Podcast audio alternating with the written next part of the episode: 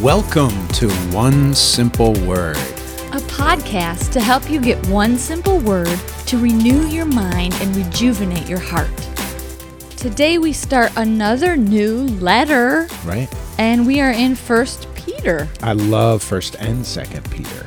Awesome books.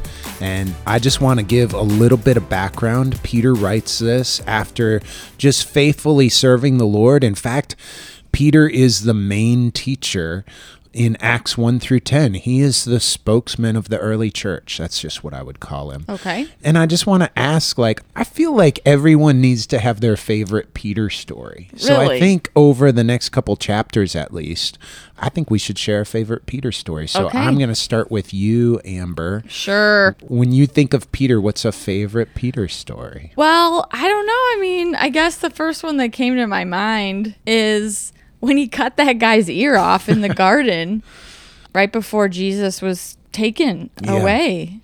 There's something I- endearing about that. I mean, oddly. it's a very protective move, Right. A very fly by the seat of your pants move, Right.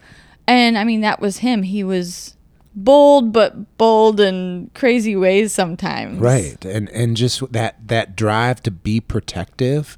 But Um, I think ultimately it then shows the power of Jesus, Right. But that's right. And I think like that heart, that protective heart is seen in his letter here. Obviously it's it's more purified. so, what's your favorite Peter story? Well, why don't we wait till tomorrow? oh, Oh, 'Cause oh I thought we were both sharing Oh, each let's, day. Let's just Oh, we're gonna- increase the podcast to 20 minutes and we can share all our Peter stories.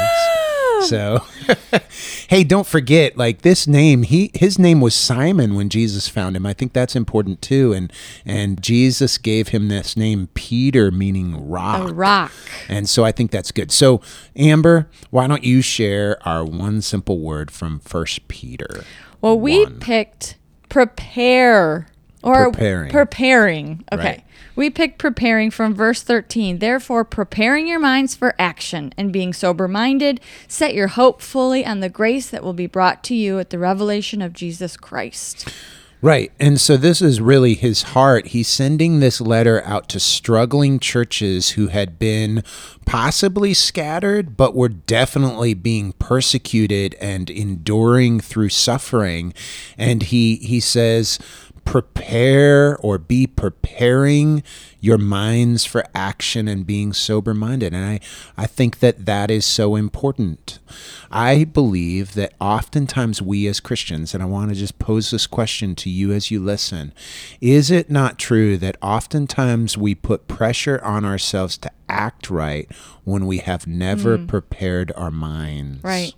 and part of being in God's word, that's exactly like being in God's word will ready us and prepare our minds to respond right when the pressure comes. Right. I mean, in some of these things that are talked about, preparing, do not be conformed to the passions of your former ignorance. Mm, Wow. Be holy. right. And then it talks about you were ransomed from your feudal ways. I just like the way so that's it's like turn worded. around and do right, Right. Right. and prepare yourself. Yeah, preparing your mind. So that's a challenge to us today, to me and Amber and to you as you listen, that we're challenged, we're charged to prepare our minds. And God saved our souls to activate our hearts. So down in verse 22, having purified your souls by your obedience to the truth for a sincere brotherly love, love one another earnestly from a pure heart.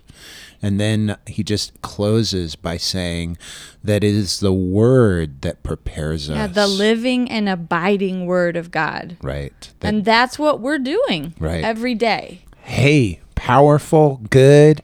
I challenge you not just to share your one simple word, but also your favorite Peter story. Ooh, I like it. Be preparing your mind. I'm going to guess which is your favorite story and see if I'm Right right, now? tomorrow. No, I'll tell you tomorrow. okay.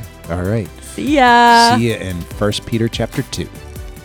Thanks for listening to One Simple Word. So, as you open God's Word, let it guide you, and now get out there and share your one simple word with someone in your life today.